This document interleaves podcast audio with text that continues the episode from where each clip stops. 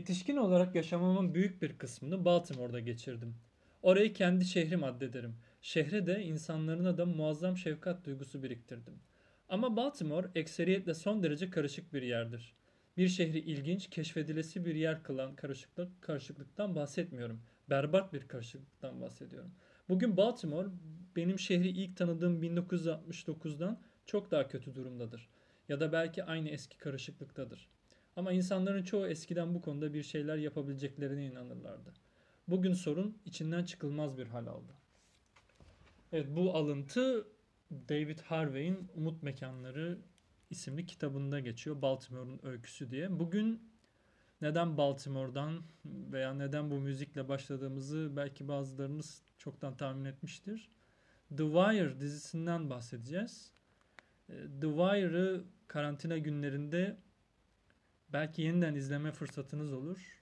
Biz öyle yaptık ve neden bu diziyi yeniden ziyaret etme vaktinin geldiğini ve bu dizinin neden bu kadar çok önemli olduğunu konuşmak istiyoruz. Terabyte olarak ben Koray. Ben Öznur. Hoş geldiniz arkadaşlar. Evet bugün Koray'ın da söylediği gibi The Wire dizisini konuşacağız biraz. David Harvey'nin kitabı bizim için Baltimore'a dair bir fikir vermesi açısından önemli oldu. Ama aynı zamanda Yapı Kredi Yayınlar'dan çıkan Hı hı. Frederick James'in Antikler ve Postmodernler kitabındaki The Wire üzerine makalesi de bizim için çok yol gösterici oldu. Ben makaleyi çevirirken çok büyük keyif almıştım ama epey de unutmuşum. Şimdi tekrar diziyi seyredince yeniden ziyaret ettim makaleyi tekrar keyif aldım. Evet bugün bu pazar sohbetlerinin ilkinde Wire üzerine konuşacağız. Biraz Koray şimdi dizinin arka planından bizi haberdar etsin. Hı hı. O daha iyi biliyor bu konuyu. Yani şöyle yapabiliriz. Her e, bu dizi 5 sezondan oluşuyor ve her sezonun kendine göre bir sorunsalı var. Eğer senin çevirdiğin Frederick Jameson'ın makalesini de katarsak işin içine her sezonun da bir ütopyası var. Zaten e, makalenin adı The Wire dizisindeki gerçekçilik ve ütopya. Yani biz biraz Jameson'ı, biraz Harvey'i, biraz da Öznur'un e, Dölozcu bakışını kullanarak konuşacağız umuyorum. E, Her sezonun bir meselesi var dedik e, ve bir ütopyası var. Birinci sezonun meselesi aslında emniyet teşkilatı. Acaba oraya geçmeden biraz genel bilgi mi versen bize Koray? Ha, yapımcıları, genel olarak derdi nedir dizinin? Hani daha sonrasında bölüm bölüm analize geçebiliriz. yani yapımcılarının rolü çok büyük. E, Yani David Simon ve Ed Burns e, bu dizinin bu kadar gerçekçi ve bu kadar muhteşem yani gelmiş geçmiş en iyi dizilerden biri kabul edilmesini sağlayan e, pek çok kişiden e, iki ana unsur diyebiliriz. David Simon'un Baltimore Sun gazetesinde 12 yıllık bir muhabirlik deneyimi var ve bu muhabirlik e, sanırım suç suç üzerine bir muhabirlik yapıyor. Yani The Wire'da gördüğümüz suç uyuşturucu e, sorununu David Simon'ın 12 yıllık bir yazma ve deneyimleme ve gözlem deneyim hepsi bir arada e, kullanıldığını görüyoruz. Ayrıca Ed Burns de 20 yıllık polis. Yani biri e, haberini yaparken öteki de içeride onu yaşıyor. E, bu insanlar Hollywood'un ne derler? Hollywood'un üretim bandından çıkan üretme yazarlar değiller. Bunlar gayet iç işin içinden Baltimore'da yaşayan, Baltimore'un insanını, sokaklarını tanıyan e, içeriden gelen insanlar ve diziyi bu kadar gerçekçi yapan, bu kadar güçlü yapan bu E, ve dizinin tarihi de yani 11 Eylül sonrasına denk geliyor. Aslında biraz diziyi Amerikan İmparatorluğu'nun sonu olarak kendi, bu David Simon'un kendi sözü. E, Amerika'nın uyuşturucuya karşı savaşı, her şeye karşı savaşı, 2003 Irak işgali sonrası ve 2001 11 Eylül sonrası dizide de zaten e, Irak işgalini işte Fellüce kentinin ismini çok sıkça rastlıyoruz veya polislerin daha fazla kontra terörizme yönlendirildiğini artık uyuşturucuyla veya diğer suçlarla pek de ilgilenmediklerini, bütün kaynakların oraya aktığını e, ve neredeyse bütün kurumların çöktüğünü Amerika'daki şehir sisteminin evsizliğin endüstrinin suçun vesaire bugün kendi şehirlerimizde olan bütün ana problemler aslında The Wire'ın o kadar hala var bu problemler. Wire'ın üzerinden geçtiği, işaret ettiği bütün problemlerin hala kalıyor olması, hala bizimle birlikte olması ve hala bütün büyük mega şehirlerin Baltimore mega bir şehir değil e, belki ama e, küçük bir mikrokozmozu, dünyanın mikrokozmozu olması bence önemli. Baltimore'un sanırım şu an popülasyonu 600 bin. David Harvey ben benim olduğum zamanlarda diyor sanırım 1969'larda 70'lerde 1 milyonken 600 bine kadar düşmüş. Bu da hani şehirden dışarı doğru göçlerin, şehrin çok yaşanılmaz bir yer olduğunun da göstergesi. Ama çok ilginç bir şey var. Mesela bugün koronavirüsü verilerini aldığımız John Hopkins Üniversitesi Baltimore'da. Yani bir yandan da Baltimore'un özel üniversiteleri dünyanın en iyi üniversiteleri. Evet şimdi bu kadar şimdilik söyleyebilirim söz sende. Evet evet böyle bir giriş yapmak iyi oldu. Ee, Yani dizi için aslında hiper gerçekçi diyebiliriz. Hakikaten yani yapımcıları da kendisi de doğrudan bölgeden çıkan, oradaki yaşamda ve anlattıkları şeyi doğrudan yaşamış, doğrudan deneyim sahibi olan insanlar. Yani dizi genel olarak tabii ki böyle bir tarihsel çerçeve içerisinde geçiyor. Bunu söylemek de önemli. Ee, yine bu teröre karşı savaş e, gündeminin her şekilde her şeyi belirlediği bir dönemden geçiyoruz ve aslında bir mikrokozmos bağlamında belli dönüşümleri görüyoruz. E, yani benim de az çok e, az sonra bahsedeceğim biraz bu olacak. Bana mesela çok şey geliyor bu açıdan baktığımızda. Hani belli yapıların nasıl işlediğini, yani yapısal bir analizin ne şekilde yapıldığını, belli yapıların ne şekilde işlediğini ve temel olarak tabii burada ırk ve sınıf yapısını görüyoruz ve kangren olmuş e, yapısal bir değişim olmaksızın e, tek tek bireysel düzeyde ya da e, küçük oyuncuları içeri alarak ya da çeşitli böyle minor müdahalelerle değişmeyecek kendisini sürekli tekrar eden ve bir döngü şeklinde e, kendisini devam ettiren bir yapı söz konusu. Yani birinci sezonda başladığımız yere beşinci sezonda geri dönüyoruz. Bir şeyler yapılmaya çalışılıyor ama sürekli yapı kendini idame ettiriyor ve bundan çıkıyor. Hani ben genelde dizinin kendisini bu şekilde okuma taraftarıyım. Ee, bu yapıların ne şekilde işlediğine dair çok güzel bir fikir sunuyor. Bilhassa sınıf tabii ırk üzerinden cinsiyet de ele alınmıyor değil, o da ele alınıyor. O kadar yoğun olmasa da işte polis teşkilatının içerisindeki kadın varlığı mesela bir yerde Kima'da e, buna değiniyor. Az sonra ondan da bahsedeceğim. Yani ben daha çok bunu böyle görüyorum. Ve aslında bana şeyi düşündürüyor. Yani Biraz bu belirlenimler bilhassa sınıf, ırk, cinsiyet belirlenim, belirlenimleri aslında şeydir. Hani yapı vardır orada ve yapı bazılarını daha çok belirler. Ve kimilerinin hayatı tamamen yapı tarafından belirlenmiştir. Kimilerine çıkış yolu çok çok daha az vardır. Kimilerine daha fazla vardır. Aslında biraz bu e, temel antagonizmaları yeniden düşünmeye çalıştığımız zamanlarda bilhassa bu işte Covid-19 yüzünden biraz daha geri döndük. E, gerekli işler, temel olarak yaşam nasıl kuruluyor, yeniden üretim bunları düşünmeye başladığımız bir anda biraz daha yeniden yapı ve yapısal antagonizmaları düşünmek faydalı olabilir diye düşünüyorum. Bu noktada aslında yapı dediğimiz belki şey burada anlaşılıyor. Kimilerinin hayatları çok fazla belirlenmiş. Kimilerinin hareket etme manevra alanı çok dar. Aslında dizide biraz bunu görüyoruz. Hepsi oyunun içinde. Evet hep bir oyun. O zaman istersen dizinin yapısından bahsedelim. Evet. Ee, yani 5 sezon var dedik. Önce bu dizi neyle ilgili? Bu dizi ilk bakışta suç ve uyuşturucu kaçakçılığı ile ilgili. Ama bu ilk bakışta olan şey. Birinci sezon her sezonun bir problemi var. Her sezonun ele aldığı bir endüstri ve odaklandığı bir düzlem noktası var. Birinci sezon uyuşturucuya karşı savaşın etkisizliğini anlatıyor ve iki kurumu bize sunuyor.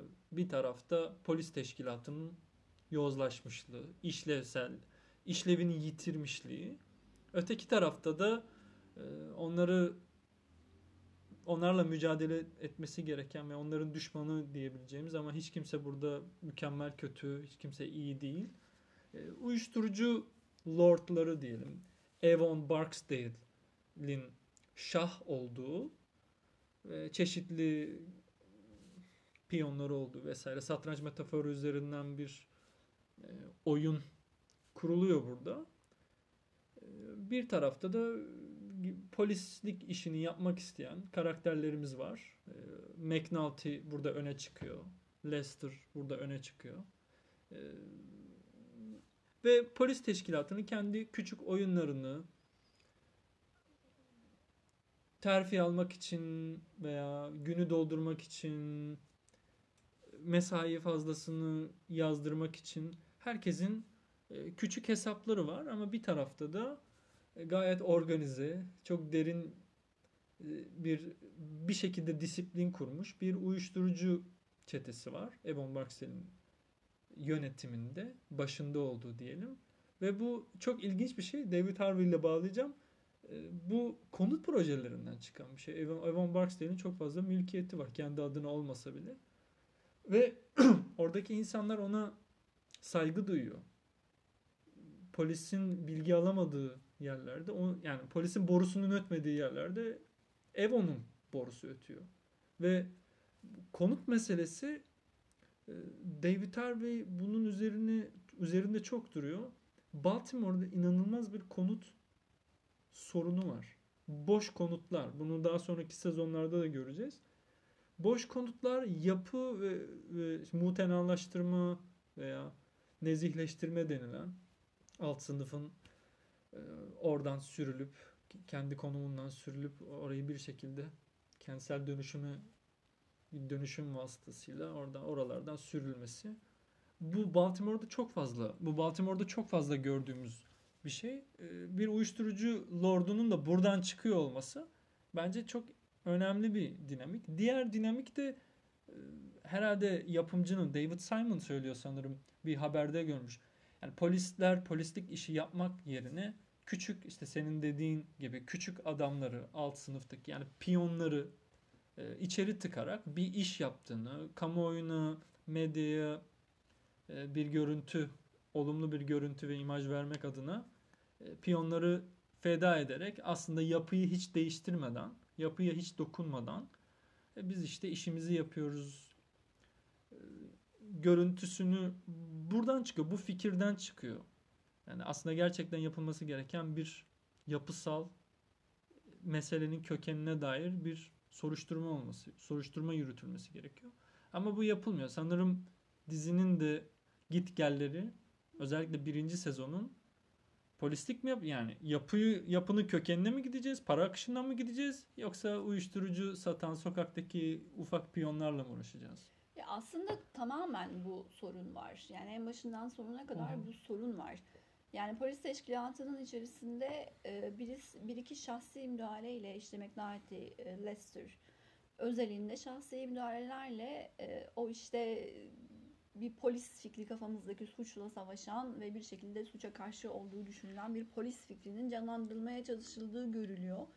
E bunlar da bir şekilde buna inanıyorlar öyle ya da böyle ama hani e, bütün bir 5 sezon boyunca gördüğümüz şey aslında e, suç denilen şeyin e, karşılıklı işte mahallenin kendi içerisinde de hukuk sisteminde de avukatlar, savcılar nezdinde ve polis e, teşkilatının üst düzeylerindeki kişilerle bir işbirliği içerisinde yürütüldüğü ve oyun dediğimiz şey aslında sadece sokaklarda olmuyor. Ee, bütün bu hukuk, e, polis teşkilatı hepsinin dahil olduğu bir siyasetçiler, hepsinin dahil olduğu bir oyun bu aslında.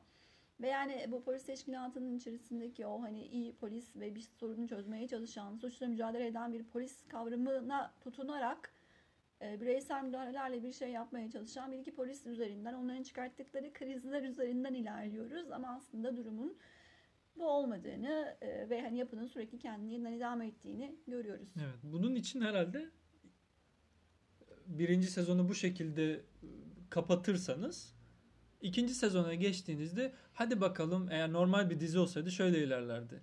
E, hadi bakalım yeni suçlar gelsin. Yeni böyle polis dizileri var ya her gün bir suç oluyor. Her gün otomatik hikaye ve hikayenin özelin özetinde e, kişilerin büyük ihtimalle Freudian problemleri olduğu, çocukluğunda dayak yediği, ailesinin babasını şunu yaptı. Tamamen kişiselleştirilmiş bir e, Evet. böyle çok diziler var ya. Bu çok güzel bir nokta bir kere. Polisiye tür olarak e, çok fazla böyle bir tür ve bilhassa son zamanlarda çok fazla böyle olmaya başladı. Yani sürekli bir e, işte şahsi psikanalitik çözümler, sürekli bir işte çocukluğunda başına gelen herhangi bir şeyin sebebiyet verdiği bir suça meyilli olma halinden bahseden bir sürü dizi var. İyisiyle, kötüsüyle. Bu konuda da iyi şeyler yapılabiliyor. Ama hani burada gördüğümüz şey bu polisiye türü olarak The Wire'da gördüğümüz şey biz artık burada bireylerin anne baba sorunlarıyla uğraşmıyoruz. Görmüyor muyuz? Görüyoruz. Tabii ki tek tek hepsinin hayatlarının ne olduğu ortada. E, uyuşturucu sorunu ailenin kendi içerisinde var. Şiddet sorunu yine söz konusu ama esas mesele aslında sadece şahsi düzeyde ya da psikanalize indirgenmiş, psikanalitikleştirilmiş bir şahsiyet, bir suça eğilimden öte yapının sürekli kendini idame etmesi ve oyuncular gitse de gelse de o pozisyonlara yeni birilerinin isimler değişse de hep gelmesi. İkinci sezona geçtiğimizde The tam da bu klasik polisiye hattının takip edilmediğini görüyoruz. Burada bize yeni bir mekan sunuluyor. O mekanda aslında deniz, liman ve bu kendi içine kapalı bir sadece limana odaklandığımız, limandaki insanların hayatını e, mercek altına aldığımız bir bölüm veya bir sezon değil. E, ulus aşırı, deniz aşırı bir bağlantılara yani küreselleşmenin tam anlamıyla hissedildiği bir e, Baltimore'un bütün dünya şehirleriyle, dünya ekonomisiyle ve politikasıyla ve dünyanın o sırada giderek Amerika'nın değiştirdiği politikalarında aracılığıyla yani 11 Eylül sonrası düzenlemeler diyelim bu politikaya. Bu geçiş sürecinin tam anlamıyla hissedildiği bir sezon. Yani burada ana meselemiz liman e, ve deniz aşırı ilişkiler. Gerçekten de ikinci sezon başladığında e, o ilk sezondaki mikrokozmostan çıkıp denizle birlikte ve de liman ve deniz üzerinden o açılmayı hissediyoruz. Atmosfer ve his olarak da bunu hissediyoruz. Başlar başlamaz ve bence ikinci sezonu sonrasında gelecek olan sezonlardan ayıran şey de biraz bu. Hani hiçbirisinde o açıklık yok. Hani ikinci sezon ben ayrı değerlendiriyorum diğerlerinden. Çok da özel bir sezon olduğunu düşünüyorum. Burada tabii ki esas mesele artık o e, malın uluslararası ilişkiler üzerinden deniz aşırı ticaret yoluyla Kolombiya'dan Baltimore'a nasıl geldiğini görüyoruz. İlginçtir. e, bunu liman sendikasının başındaki Zapo- Zapotka gerçekleştiriyor. Sobotka. E, Kendisi illegal yollardan e, kendi işçilerinin de bilmediği e, ilişkiler üzerinden bu malı getirip e, buradaki Baltimore'daki uyuşturucu baronlarına Yunan diye anılan e, uyuşturucu baronuna satıyor. Esas mesele bu ama burada çok ilginç bir şey. Yani Sapotka e, bunu kendi çıkarı için, kendi karı için ya da kendisi herhangi bir şey elde etmek için yapmıyor. Kendisinin Jameson'ın ifadesiyle bir ütopyası var. Ütopyası da limanı yeniden canlandırmak. Bir şekilde ilişkilerini bu şekilde geliştirerek siyasetçileri limanı yeniden canlandırmaya ikna etmeye çalışıyor. E tabii ki şimdi dünyadaki seyri bildiğimiz için bizler bunun kayıp bir ütopya olduğunu biliyoruz ama kendisi de bunu bilmiyor. Artık burada liman özelinde e, bir e, klasik işçi e, fikrinde de bir değişim olduğunu görüyoruz. Bir proleter yapısındaki bir değişim söz konusu. Artık eski işçi ve sendika yapısının çözüldüğü bir dönem, uluslararası ilişkiler ve e, bu nakliyatla birlikte artık klasik bir sendika yapısının idame ettirilemez oluşunu da görüyoruz. Otomasyon devreye giriyor. Burada görüyoruz bir yerde bir otomasyonla ilgili bir sunuma gidiyor ve işinizden mi olacağız e, diye bir kaygıyla geri dönüyor. Yani burada aslında iş yapısının değişimi de söz konusu. Bir emek yapısındaki bir değişim de söz konusu. Bunun bu sendika yapısı üzerinden e, takibi söz konusu. Artık e, aslında e, dürüst bir adam olan Sapotka'nın bir şekilde kendi işçilerini idame ettirebilmesi için, kendi eski e, limanın konumunu edinmesini sağlamak için e, illegal yollara bulaşması ve kendisinin de bu süre zarfında mahvolması aslında izliyoruz. Kayıp bir ütopya. Aslında Jameson'ın burada bunlara ütopya olarak adlandırması bana çok ilginç geliyor ve bence genel olarak James'in ütopyadan anladığı şeye de biraz ışık tutuyor bu. Hani şimdi ütopya derken aklımıza ne gelir genelde? Bambaşka bir dünya algısı. Her şeyin mükemmel olduğu bir dünya algısı. Ama bakın burada e, her sezonda bir ütopya e, var diyor James'in. Birincisinde sanırım değil ama diğerlerinde bunu görebiliyoruz. Bu ütopyaların hiçbirisi pürüpak değil. Bu ütopyaların hepsi karmaşık ilişkiler içerisinde yine illegal yollara sapmış. E, çoğu zaman tabii her zaman bu durumda başarısız olan ama mevcut koşullar altında bir şeyler yapmaya çalışan ve bunu yaparken amacı kendi karı, kendi çıkarı olmayan insanların yapısal bir değişiklik zorlama peşinde koşması. Sanıyorum ütopya derken kastettiği şey aslında Hı. bu. Evet içinde yani sistem içi değişiklikler aslında sistemi de değişime zorlayacak bir tür atılımlar ve hani en açık Frank Sobotka'nın Ütopyası yani ikinci sezonun herhalde ben de sana katılıyorum en ilginç ve en keyif aldığım sezonlardan biri. E, tabi burada F- Frank Sobotka'ya odaklanılmasının sebebi e, Frank Sobotka bir yandan da Polonyalı ve bir başka e, Polonyalı polis e, amiri sanırım binbaşı Walczek e, onun e, kiliseye bağışını bağış yaptığını, vitrayını değiştirdiğini görüyor. Ve bu para bunlara nereden geliyor diyor. Bu liman işçileri kiliseye, kilisedeki nüfuzunu arttıracak ve buradaki vitrayı değiştirecek kadar nasıl para topladı diye şüphelenmeye başlıyor. James'in makalesinde diyor ki yani bu Walczek'in kişisel bir e, hıncı veya nefreti, kişisel e, hırsı aslında kişisel olduğu kadar nesnel de. Çünkü yine aynı şeye geliyoruz. Yani e, dizi içindeki kişisel nefretler, kişisel hınçlar veya rekabetler aslında yapının dayatmalarından oluşuyor.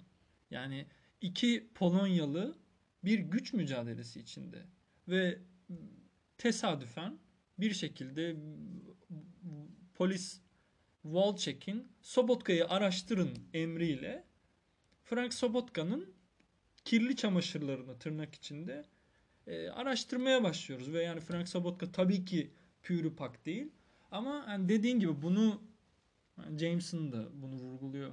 Bunu sendika için yapıyor. Kendisi için yapmıyor. Rüşvet veriyor gerekirse. Ama bir yandan da rüşvet verdiği kadar e, çalışmayan liman işçisine de git bara e, benden bir içki iç diyor ve içki iç, içki içtiğinde ona e, küçük bir para sıkıştırıldığını ve Sobotka'nın selamı var gibisinden yani Sobotka senin arkanda merak etme gibisinden bir e, şey görüyoruz. E, burada tabi dediğin çok önemli. Otomasyon yani e, Yunan'ın sözleri Yunan'ın değil de onun arkadaşının sözleri geliyor aklıma. Eskiden orada çelik üretiliyor diyordu diyor. Sobotka ile birlikte ufku, ufka bakıyorlar. Bir fabrika var. Eskiden orada çelik üretiliyordu biliyor musun diyor. E, bu bana David Harvey'in tam da bu Umut Mekanları kitabında Baltimore'un dönüşümünü aktarırken e, Baltimore bir zamanlar çok iyi gemi üreten e, bir şehir, e, limanıyla ünlü bir şehirken gitgide e, de-endüstriyalization, e, endüstri, endüstrisizleştirme sürecine girip bütün her şeyin otomasyona uğradığı, liman işçilerin işinden olduğu, bunun kayıplarını Baltimore Sun gazetesinden de örneklerle veriyor bu Harvey. Bunu görüyoruz ama bu dizinin yalnızca bir kısmı. Yani dizinin bütün amacı veya ikinci sezonun bütün amacı bu değil. Yalnızca dönüşmekte olan dünyaya bir bakış. Üçüncü sezon, e, üçüncü sezona geçtiğimizde ne oluyor? Dizinin tek meselesi ikinci sezonda değil. Üçüncü sezon politikanın, konut projelerinin zaten böyle başlıyor. Bir konutların yıkılmasıyla başlayan bir sezon. Tıpkı e, şunu hatırlatıyor bana. Modernizmin sonu vardır ya modern konutların patlatılması. Üçüncü sezo- sezonda konutlar patlatılıyor. Yeni bir dünya kurulacak diye ama ironik bir şekilde bütün toz o kalabalığı etkiliyor. Herkes öksürmeye başlıyor falan. Hani hep bu kayıp ütopyalar gibi. Bu bir ütopya değil ama yani o dönüşüm size de zarar verecek gibisinden çok ilginç bir mesaj veriyor. Hatta yani Bodhi'nin bu köşedeki köşede duran Evan Barks diye çetesinden Bodhi'nin sözleriyle "Ya ben biraz üzgünüm diyor. Yani o bu kadar emek verdik bu şeylere ve bunlar yıkılıyor şu an. Ee, Üçüncü sezon, sezonun meselesi politika. Politik düzlem yani en üst düzleme geçtik. İkinci sezonda ekonomi vardı. Şimdi politikaya geçtik. Bu noktada şeyden de bahsetmek gerekiyor. Üçüncü sezonda belirginleşen e, Avon Barks ile Stringer Bell arasındaki çatışma. E, bu da aslında önemli olan şey benim burada gözlemlediğim bir hani e, belli bir idare, belli bir yönetim biçiminin değişmesi ve e, daha çok kapitalist e, bir kar elde etme amacının eski tür ya da eski usul iş yapmanın yerine geçme süreci. Stringer Bell'in aslında temsil ettiği şey bu. Çok ilginç bir karakter. Stringer Bell kendisi makroekonomi dersleri alıyor Ee, ve iş adamı olmak istiyor aslında. Amacı bu. Gangster olmaktan çıkmak ve iş adamlarına soyunmak istiyor. Ve projesi artık bunu, bu uyuşturucu işini e, tabii konutlar da alınıyor ve yine emlak sektörüne kendisi de giriyor. Bütün o en başta gördüğümüz e, toplu konutların yıkılması, e, mutenalaştırma bunların hepsinin bununla bağlantısı var. Kendileri konut almaya başlıyor ve bunu artık bir iş olarak yapma. Bir kapitalistleşme süreci aslında. Ben burada şimdi Koray başında Dölöz e, bahsini koydu. Daha öncesindeki deneme sohbetlerimizde bunu konuşmuştuk biraz. Hani e, kap- kapitalizm daha önceki ilişkileri, e, aksiyonları yıkma üzerine kuruludur der Dölöz. Oradan aklıma gelmişti. Onun için o bahis geçti. Şimdi daha önceki mevzu, daha önceki mevcut yapıları yıkma üzerine kurulu. Aksiyonları sürekli yıkma ve sürekli e, yeni baştan kendi limitlerini kendisi belirleme ve koyduğu limitleri yeniden e, aşma girişimi olarak görürsek kapitalizmi burada aslında biraz bunu görüyoruz. Şimdi bence e, Barksdale, e, Avon biraz e, feodal bir lordu andırıyor. Onun iş yapma biçimi de öyle. Ki zaten bunu görüyoruz sonrasında da. Hani işler hep değişti vurgusu geliyor. Daha sonrasında 4. 5. sezonda hani hapisten çıkıp tekrar e, işe girmeye oyun diyoruz tabii. Oyuna girmeye çalışan insanların da bunu vurguladığı görülüyor. Artık eskisi gibi değil. Artık işler öyle değil. Şimdi Alan Barksdale'in temsil ettiği e, uyuşturucu baronu, lordu aslında daha çok e, bir aile babası. Tabii ki oldukça e, paternal bir figür, bir aile babası. E, kendi içerisinde adamlarını, e, elemanlarını hepsini bir e, aile olarak gören e, ve insani yanlarıyla da ön plana çıkan e, bir figür. E, daha ziyade işleri delikanlılık tabir ettiğimiz bu erkeklik dayanışması üzerinden yürüten tabii ki baştan aşağı cinsiyetçi bir dünya. Oraya hiç girmiyorum bile. Beklediğimiz üzere hiper gerçekçi bir anlatıda e, sokaklar, e, polis teşkilatı hepsi son derece erkek egemen, son derece cinsiyetçi yapılar. Arada ufak tefek e, bununla ilgili eleştiriler de zaten hep geliyor. E, kadın karakterler tarafından geliyor. Omar karakterinin kendisinin temsil ettiği başka türlü bir boyut var. Oraya daha sonra geleceğiz. Ama buradaki bu dönüşüm benim dikkatimi çekiyor. Üçüncü sezonun esas vurgusu zaten Stringer Bell karakteri ve onun getirmeye çalıştığı bir kapitalist dönüşüm. Ee, onun içine girmeye çalıştığı bir iş dünyası. Avon bu noktada artık o feodal ilişkileri, e, feodal değerleri, delikanlılık değerlerini temsil ediyor. Ee, mesela işte insanları tabii ki öldürüyorlar. Ee, bu öldürmelerinin koşulu e, gammazcılık aslında. Hani birinin gammazladığı noktada öldürüldüğü görülüyor ama Stringle Bell sadece işine yaramayan öldürüyor. Hani bu noktada artık işin içerisinde bir delikanlılık kodu, o eski işte feodal e, Barksdale'in temsil ettiği o delikanlılık kodu artık önemli değil. Stringle Bell bunlarla ilgilenmiyor. Onun tek derdi para kazanmak, işini yürütmek ve bu noktada işine gelmeyen kim varsa harcayabilecek bir karakter olarak bunu görüyoruz. Bu dönüşüm önemli çünkü daha sonrasında da bu dönüşümün daha da başka noktalara taşındığını e, mesela bu iki karakter ortadan çıktıktan sonra Marlo karakteriyle birlikte artık gayet e, vahşi ve barbar bir neoliberal e, yönetimin geldiğini göreceğiz. Evet Stringer Bell herhalde e, ikinci pardon birinci sezondaki satranç metaforuna başvurursak Avon Barksdale şah, Stringer Bell vezir. Yani satranç bilenler aslında vezirin en güçlü taş olduğunu görürler. Şah sadece adı olduğu için şahtır. Aslında en kuvvetsiz taşlardan biridir. Ve birinci sezonun sonunda Avon Barksdale hapse atılıyor ve dışarıda kalan Stringer Bell oluyor. Stringer Bell oluyor ve Stringer Bell daha rahat hareket edebiliyor. Hakikaten bir vezir gibi her noktaya hareket edebiliyor ve Avon'dan daha e, senin dediğin gitgide ayrımların belirginleşmesi e, Evon'dan kopmaya başlıyor. Evon'un hiç haberi olmayan, kabul etmediği, kabul etmeyeceği ilişkiler içine girmesi, e, uyuşturucularının kalitesinin düşük olduğu halde bir şekilde Evon eski tipte sokakları alalım, adamımız nerede, şunları vuralım derken Stringer Bell e, malımız zayıf ama adamımız en iyi köşeler bizde. O zaman başkaları gelsin satsın falan gibi ilişkiler var. Evet burada çok güzel. Hani normal makroekonomi terimlerini dahil edişi, elemanlarını bu şekilde eğitişi, e, bunun üzerinden işleri idare etmeye çalışması e, keyifli kısımlardı. Bir de tabii ki Proposition Joe figürü var. E, Joe da daha çok Stringle Bell kafasına uygun diyebiliriz. O da e, ki daha sonrasında da göreceğiz bir koop, koopera, kooperatif kuruyorlar kendi aralarında uyuşturucu baronları. Artık sadece iş yapalım diye düşünüyor. Hani biz geri kalan her şey önemsiz biz işimize bakalım diye düşünüyor. Proposition Joe ve Stringer Bell bu noktada e, bir kapitalist iş yürütme mantığını oturtmaya çalışan iki karakter olarak e, göz önüne gelen figürler haline geliyor 3. sezonda. Ama tabii ki bu e, fikir de hatta belki bu onların kurmak istediği ütopyada kendilerince başarısız oluyor. E, ve dizinin bu sezonun e, sonunda hem e, Barksdale'in elimine olduğu, tekrar hapse girdiğini görüyoruz. Stringer Avon Barksdale'i ihbar ediyor. E, ve nihayetinde Avon da e, Stringer'ın öldürülmesine sebebiyet veriyor ve bu mesele de burada kapanıyor. Dördüncü sezona böyle geçiyoruz.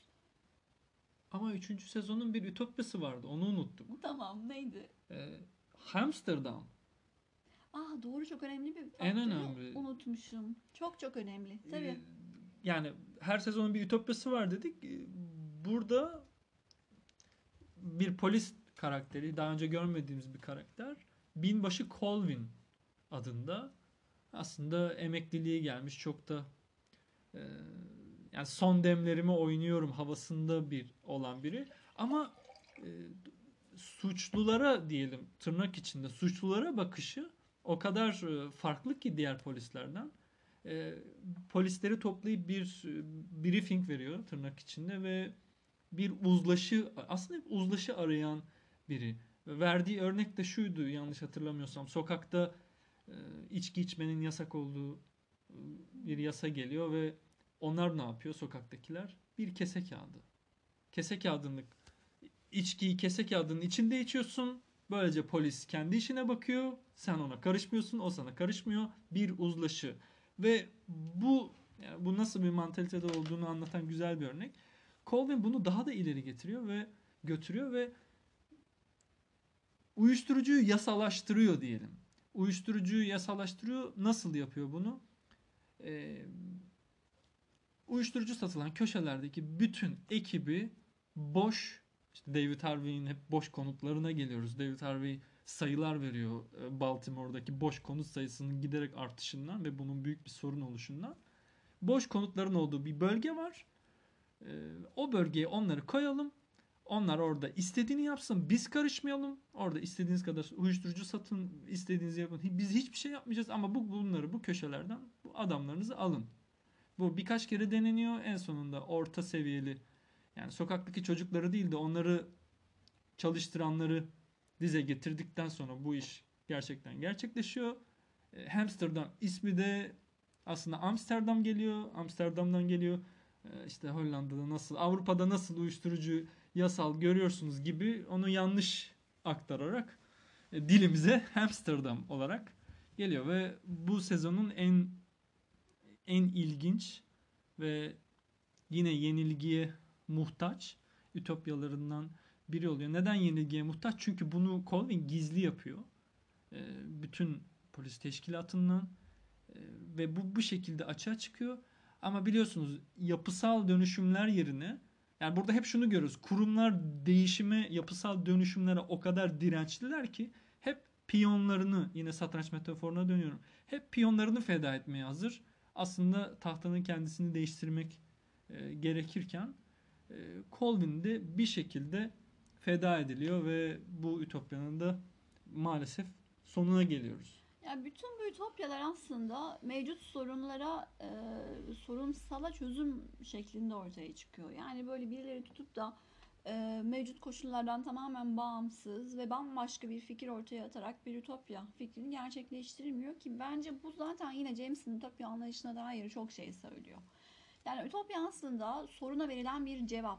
E, mükemmel de değil, pürippak da değil ama o sadece işe yarayan ve bir noktada belki kısa bir süre de olsa işe yarayan bir çözüm ya da en azından bir şeyleri olduğu gibi yapmama. Farklı bir şey deneme çabası, girişimi. Amsterdam aslında işe yarıyor ilginç bir şekilde. Ee, Bubbles'ın dediklerini hatırlarsak. olsa da başta insanlara şimdi tabii ki o e, üç bölge uyuşturucu satışının yasallaştığı üç bölgede de tabii ki e, bir kaos, bir curcuna yaşanıyor ama daha sonrasında sosyal hizmetliler devreye giriyor ve orada e, gerçekten de ve hani e, e- eski bir e, Baksel'in adamlarından bir tanesi e, boks kulübü oluşturuyor. Çocukları boksa yönlendiriyorlar. Amsterdam'da ortaya çıkan şöyle bir sorun oluyor. Normalde köşelerde çalışırken e, uyuşturucu satıcıları ufak çocuklar e, henüz çaylak olanlar gözcü görevi görüyorlar. Ve bir şekilde onlar da paralarını kazanıp yollarını buluyorlar. Ama Amsterdam'da artık onlara ihtiyaç olmadığı için çocukların ortada kaldığı görülüyor ve kavga, dövüş yaşanıyor. Buna bir çözüm bulmak gerekiyor. İşte boksa yönlendiriliyor. Daha sonra sosyal hizmetler geliyor. E, orada işte prezervatif dağıtımı, e, testlerin yapılması, Aşı. aşıların yapılması, cinsel yolla bulaşan hastalıklara dönük testlerin yapılması gibi projeler gerçekleştiriliyor ve sosyal hizmetliler aslında bu projenin çok başarılı olduğunu düşünüyor. Gayet hoşlarına gidiyor bu durum ve zamanla bu kaos ortamının da bir şekilde regüle edildiğini e, ve aslında işe yarar bir sistemin kurulduğunu görüyoruz. Normalde de aslında bu yöntemin uygulanmasının sebebi e, bir şekilde bu mahallelerde suç oranının rakamsal olarak da düşürülmesi ihtiyacı. Ve ilginç bir şekilde diğer bölgelerde suç oranının ciddi oranda düştüğü de görülüyor. Evet dördüncü sezon eğitime odaklanan bir sezon. Eğitim e, sektörüne veya kurumuna diyelim hiç işlemeyen bir kuruma. Burada daha fazla bu sezonu daha fazla sokak çocuklarıyla yakın temasa giriyoruz. Ve bu sezonun öne çıkan beklenmedik karakterleri var. Daha önceki sezonlarda polis olduğunu gördüğümüz ama yaptığı bir hatadan dolayı görevden alınan Prezbolowski karakteri bu sezonda bir matematik öğretmeni olarak karşımıza çıkıyor ve e, bir çaylak olduğu için ve gerçekten de zorlu bir sınıfa denk geldiği için çok haşarı öğrencilerin olduğu hatta bir zamanlar e, onların karşısında e, uyuşturucu çetelerinin e, çocukları diyelim e, uyuşturucu çetelerinin çocuklarına bir şeyler öğretmeye çalışan çok zorlanan e, terler döken bir karakter olarak karşımıza çıkıyor. Ama zaman içinde bir şekilde bu ilişkiyi onlarla konuşabilmeyi kurmaya başladığını görüyoruz. Bu sezonun her sezonun bir ütopyası var. Bu sezonun ütopyası da bir eğitim ütopyası aslında. Diğer öne çıkan karakter de Amsterdam projesiyle bizim epey sempatimizi kazanan e, Colvin'in e, sosyal sorumluluk projesiyle Colvin de görevinden alınan bir polis hatırlarsanız. Colvin ve bir e, akademisyenin e, okulda, okullarda nasıl farklı bir şey yaparız, öğrencileri nasıl tırnak içinde topluma kazandırırız e, projesin projesiyle birlikte pilot bir sınıf sınıfa alınıyor gözlemci olarak ve burada sorunları görmeye başlıyoruz. Aslında e, polis teşkilatından pek farklı değiller. E, okul sistemi de sınav odaklı. Tamamen e, sayılara odaklanan. Nasıl ki polis teşkilatı istatistiklere odaklı yüzde kaç e, suç oranını düşürdük bana raporları ver ne yaptığınız önemli değil vesairelere odaklanıyorsa okulda da e, tamamen sınava odaklı biz bunu birinci elden yaşayan da nesilleriz. Çok korkunç sınavlar atlattık. E, sınava çalışın aslında hiçbir şey öğrenmeyin.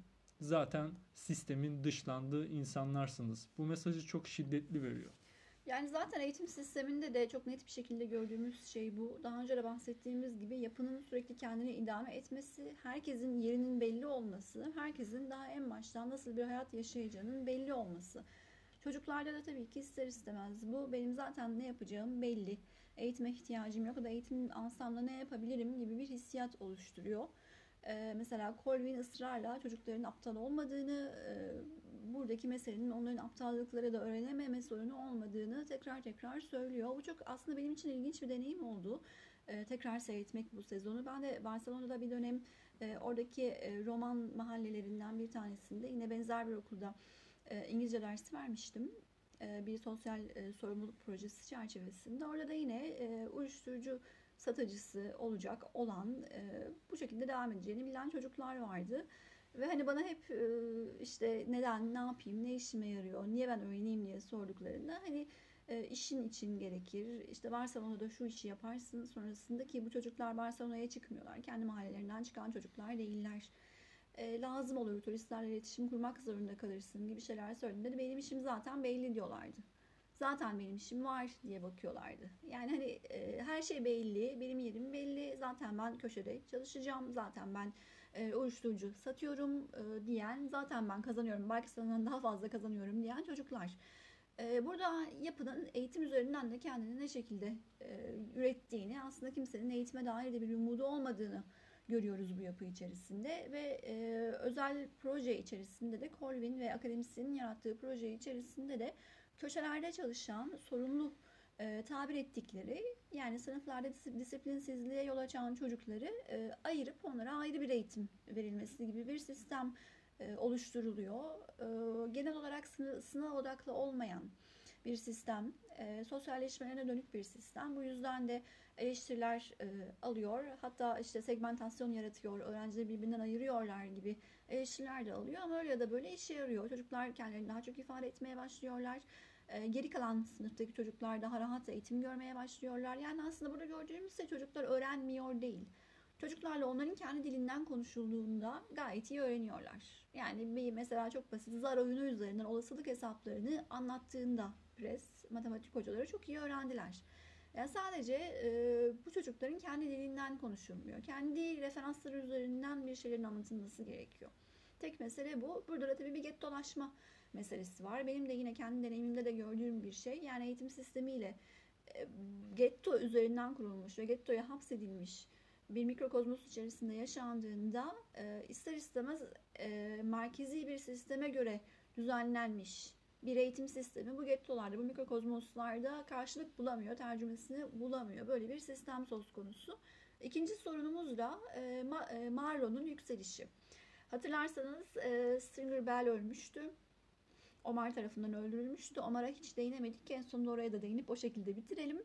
Ee, Eva Marx ile tekrar hapse gönderilmişti. Bu iktidar boşluğunda e, Marlo diye daha çok genç 20 yaşlarının başında ama son derece cani e, bir karakter e, yükselişe geçiyor ve hızlı hızlı insanları kendisine karşı çıkan herkese öldürerek bir şekilde mahallede uyuşturucu satıcılığı sektöründe hegemonyayı eline geçiriyor.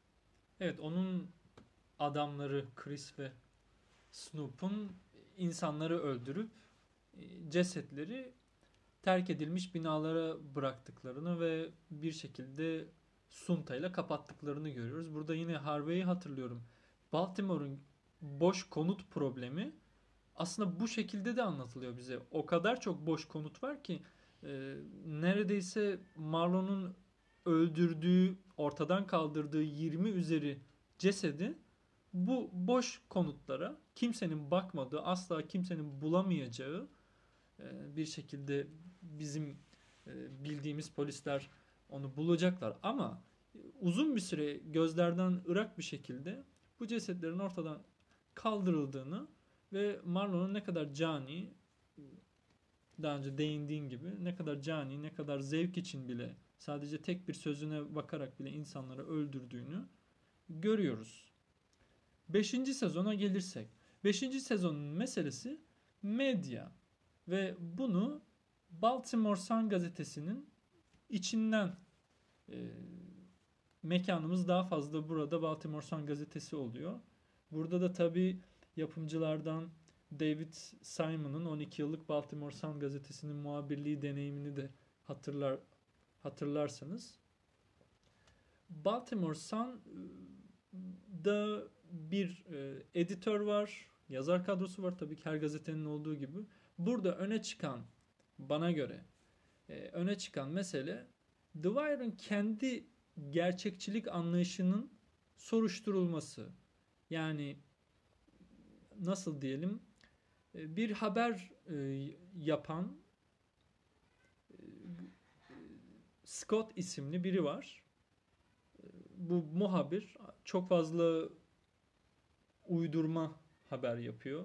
Çok fazla kendi cümlelerini, mükemmel cümlelerini haberlerde kullanıyor. Önce bir cümleyle başlıyor belki sonra gitgide paragraflara dönüşüyor. Olayların hiç olmadığı haberleri bile yapmaya başlıyor ve bu bizim editörümüzün, baş editör Gus'ın dikkatini çekmeye başlıyor ve hiç hoşuna gitmiyor bu durum.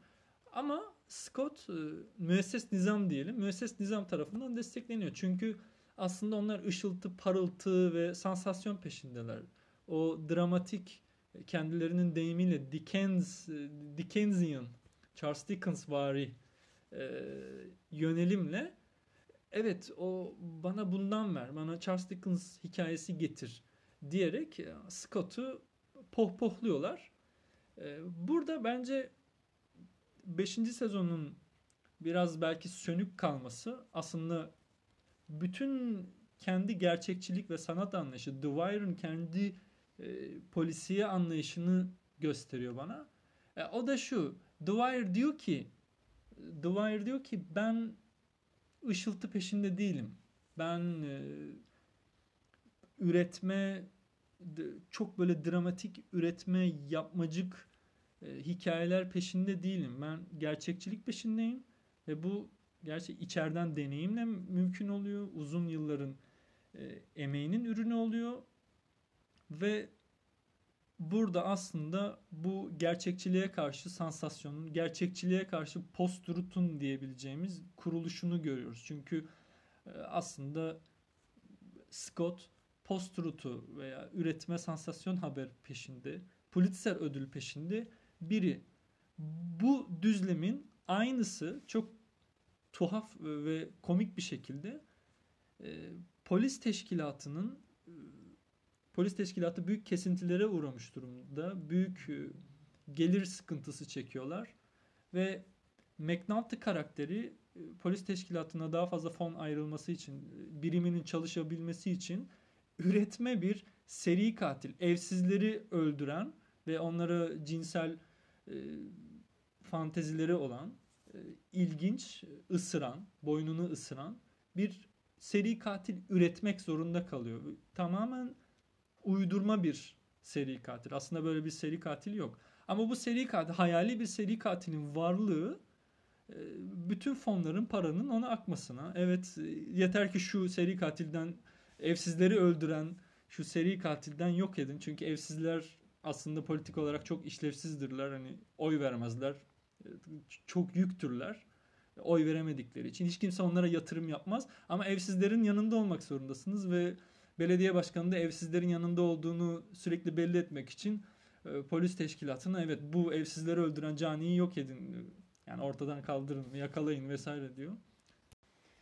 Bu noktada aslında yine daha önce gördüğümüz gibi benzer bir dönüşüm görülüyor. Eski değerler sisteminin eski aksiyomatiğin dağıldığı ve yerine yine sadece e, karın geçtiği, sansasyonun geçtiği e, bir e, basın e, bu sefer basın anlayışı geliyor. Bu noktada dağılan sistem tabii ki e, Alan Marx'ın temsil ettiği feodal delikanlılık sistemi değil. Onun için e, daha e, üzücü bir şeyle karşı karşıyayız. E, burada dağılan sistem özerk, e, editörlerin gerçekten kontrolünden geçen, e, gerçekten gerçeklere dayandığından emin olunan e, habercilik sistemi aslında. Bu yüzden e, bu e, aksiyomatiğin dağılması e, üzücü bir gelişmeye işaret ediyor.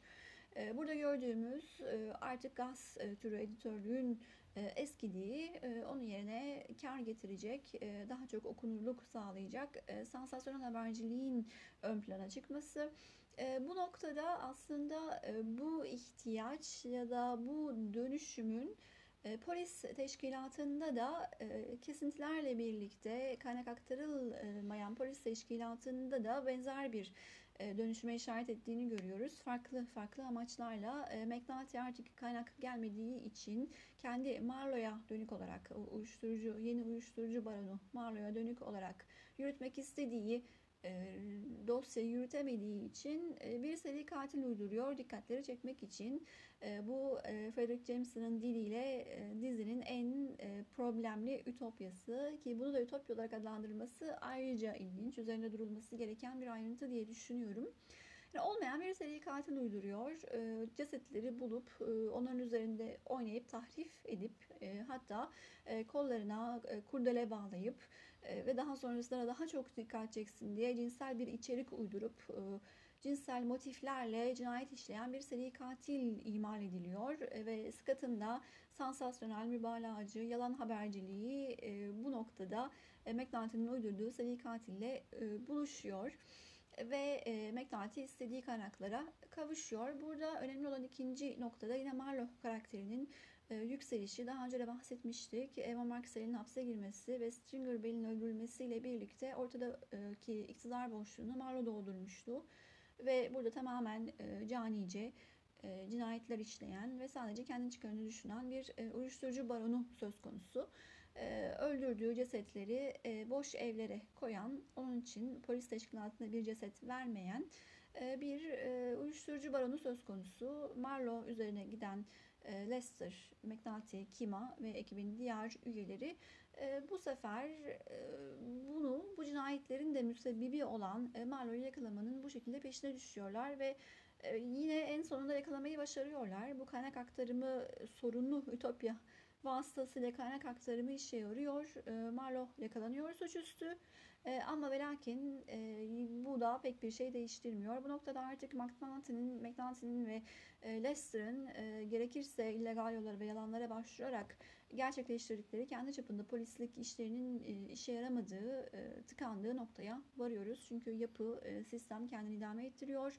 Marlon'un tek başına yakalanması pek bir şey değiştirmiyor ve köşeler sürekli yeni oyuncularla dolduruluyor diyebiliriz. Bir döngü var. Birinci sezonda başlayan yapının 5'te yinelendiğini ve sanki e, her şey yine aynı kaldı. Hiçbir şey değişmedi hissiyle kaldığımız bir e, sezon oluyor bu. E, bu şekilde e, analizimizi bitirdikten sonra belki bir iki ufak noktaya değinip artık kapanışa geçebiliriz. Birincisi Omar karakteri değineceğimizden bahsetmiştik. Omar bir noktada hep aslında öyle ya da böyle oyunun dışında kalan bir karakter olarak göze çarpıyor.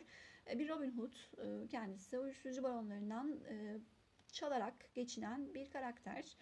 Oyunun içerisine girmediğini, kendine ait bir kodu olduğunu söylüyor ve herkesin kendine ait bir kodu olması gerektiğini söylüyor. Bu noktada göçebe bir gücü, bir dışarının gücünü temsil ettiği söylenebilir. Kendisinin bir tür savaş makinesi olarak işliyor. Herkes oyunun içerisindeyken savcısı, işte hukuk sistemi, polis teşkilatı, herkes bir şekilde oyunun içerisindeyken o oyunun dışında kalarak dışarıdan müdahalelerde bulunuyor kendi çapında ve yine 5.